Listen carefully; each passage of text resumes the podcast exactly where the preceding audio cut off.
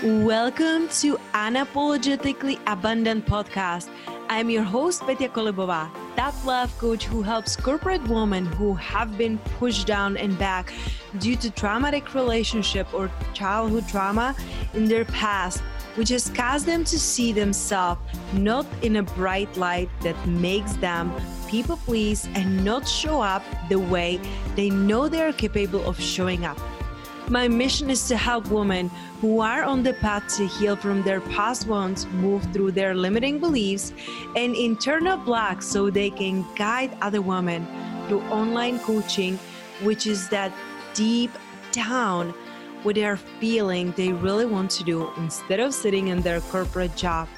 Each week, I will be offering an interview or an idea that will support you to leave behind what isn't serving you anymore and create a life filled with freedom, abundance, and purpose. No more hiding, no more waiting. The time to take care of yourself, to uplevel your life is now. Hello, hello, beautiful soul. Welcome to another short episode of Unapologetically Abundant podcast. I am your host, Petya Kolibova, and I'm so blessed to be here today with you. And today I want to dive into intentional living. I bet you heard it before. I bet you saw it on Instagram, the hashtag intentional living. It gets like million of reshares. And what does it really mean? What does it really mean to live intentionally? Does it mean that you are present in each and every moment?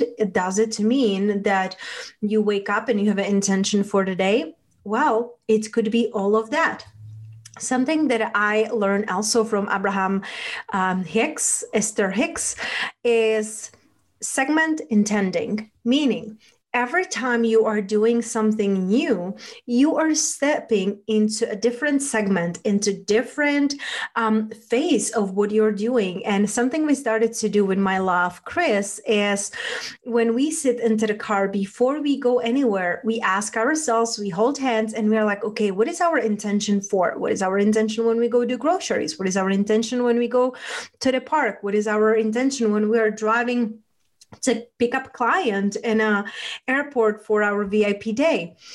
It always pays off meaning you can sit in the car and just go and be upset about the traffic. You can be overwhelmed with what is going on around you what is going on in the news in a case that you're listening to radio.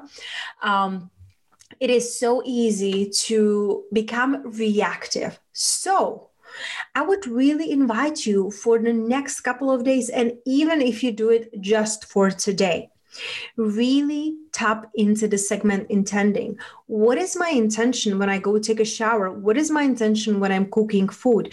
Because how we are feeling is going to reflect and influence the things that we are doing. Imagine that every single person in the world would really step and do the things intentionally if they would step into everything they're doing and being really fully present wouldn't it be a so much beautiful world? Because when you're really intentional you get to be really present even if it's for you know a few seconds few moments you get to be intentional with where you are intending to go how you're intending to feel. What is your desired outcome? So I really invite you, even if it's just for today, when you're listening to this podcast, please segment intent. Ask yourself with every new thing you are starting to do, what is my intention? And then let me know how you have been feeling. How have you finished your day? How did you feel when you were going to the bed?